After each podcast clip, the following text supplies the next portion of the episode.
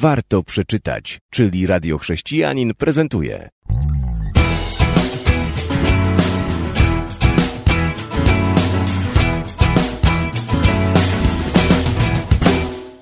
Czy mamy szansę być świadkami religijnego przebudzenia? Niedawno sięgnęłam po książkę Colina Whitakera Wielkie Przebudzenia, wydawnictwo Agape, 1997 rok. Chciałabym podzielić się z Wami kilkoma fragmentami z tej książki. Niektóre z nich głęboko mnie poruszyły, inne pozwoliły mi poprzez wejrzenie w istotę przebudzenia zrozumieć, czym ono jest. Pragnę jednocześnie zachęcić Was do przeczytania tej książki, bo warto. Dlaczego? Chyba najtrafniej ujął to dr Martin Lloyd Jones. Cytuję: Nie znam niczego, co w moim własnym doświadczeniu byłoby bardziej radosne i pomocne, co działałoby bardziej pokrzepiająco niż historia przebudzeń. Historia Kościoła, a szczególnie historia przebudzeń, jest jednym z najlepszych antidotów na zniechęcenie i depresję kaznodziei i nie tylko naszych czasów. Słowa użyte w Starym Testamencie na określenie przebudzenia oznaczają przywrócić, odnowić albo naprawić oraz ożywić, przywrócić do życia. Przebudzenia zaczynają się jako Boża odpowiedź na wołanie serca Jego ludu, modlącego się nie tylko o ludzi zgubionych, ale także przyznającego się do potrzeby własnego ożywienia duchowego. Nadrzędnym, wspólnym czynnikiem dla wszystkich przebudzeń była modlitwa – Przebudzenie to suwerenne dzieło Boga, które rozpoczyna się w Kościele, a prowadzi mężczyzn i kobiety do przekonania o grzechu, pragnienia pokuty oraz oczyszczenia. Efektem tego jest całkowite oddanie się Jezusowi Chrystusowi. Jonathan Edwards tak opisuje przebudzenie w Nowej Anglii w 1734 roku. Był to koniec grudnia, gdy Duch Boży zaczął działać wśród nas niezwykle i wspaniale. Z nienacka nawróciło się pięć czy sześć osób, jedna po drugiej, w bardzo wyraźny sposób. W przypadku niektórych z nich stało się to w nadzwyczajny sposób. Wielkie i szczere przejęcie się wielkimi sprawami religii i wiecznego świata stało się powszechne we wszystkich częściach miasta, wśród wszystkich klas społecznych i ludzi w różnym wieku. Dzieło nawrócenia dokonywało się w bardzo zdumiewający sposób i coraz bardziej rosło. Dusze przychodziły do Jezusa jakby stadami. Z dnia na dzień, przez wiele miesięcy można było oglądać grzeszników wyprowadzanych z ciemności do cudownej światłości.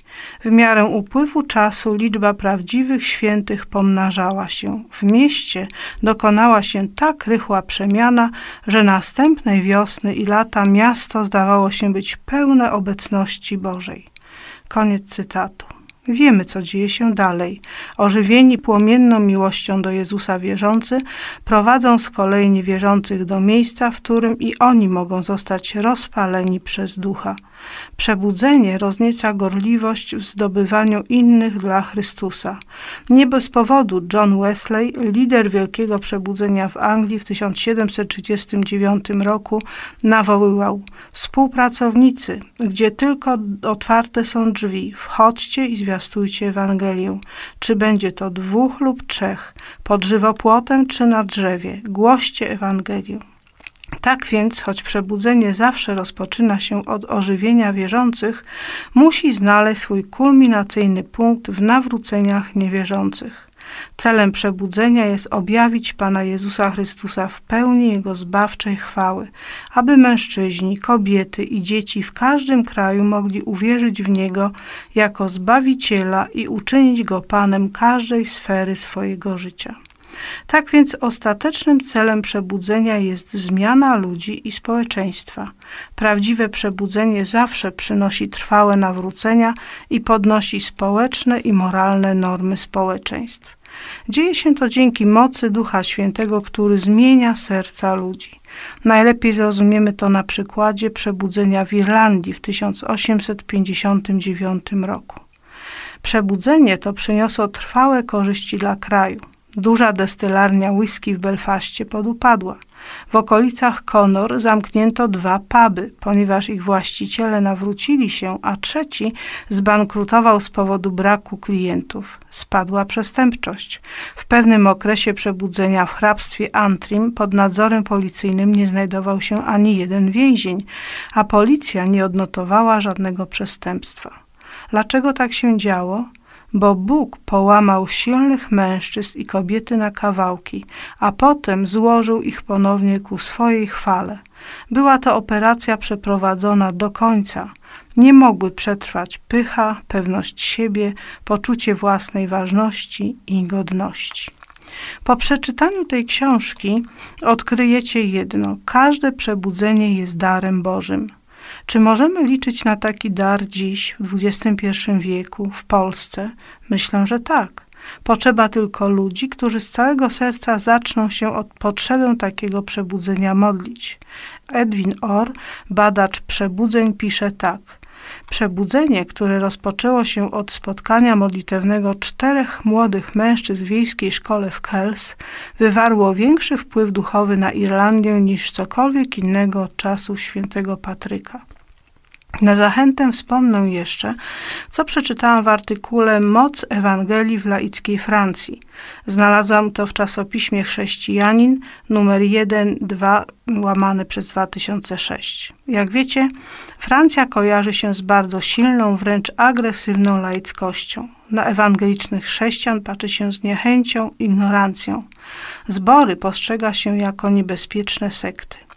W jednym z reportaży telewizyjnych pod tytułem Kościoły ewangelikalne we Francji coraz bardziej przeszkadzają i budzą niepokój władz, wypowiedziano taki zarzut. Chrześcijanie ci powołują się na Biblię i wielbią Jezusa. A jednak, wbrew negatywnemu nastawieniu mediów i władz, kościoły ewangeliczne rozwijają się. Zbory francuskie odnotowują coraz więcej nawróceń wśród ludności pochodzenia arabskiego. W 2005 roku miało miejsce 2,5 tysiąca nawróceń z islamu do Chrystusa. Dlaczego tak się dzieje? Odpowiedź znajdujemy w tym artykule.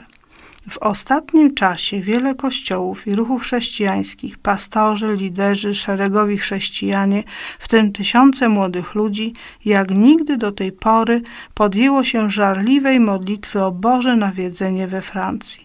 W wielu miejscach odbywają się tygodnie postu i modlitwy. W sercach chrześcijan z różnych kościołów narasta silne przekonanie, że niebo otworzy się nad tym krajem. Bóg nie zapomniał o Francji, nie zapomniał o Europie. Ewangelia jest mocą Bożą ku zbawieniu każdego, kto uwierzy, tym bardziej w mocno laickiej Francji. Pozostaje nam modlić się i wierzyć, że Bóg również nie zapomniał o Polsce. Dziękuję za uwagę.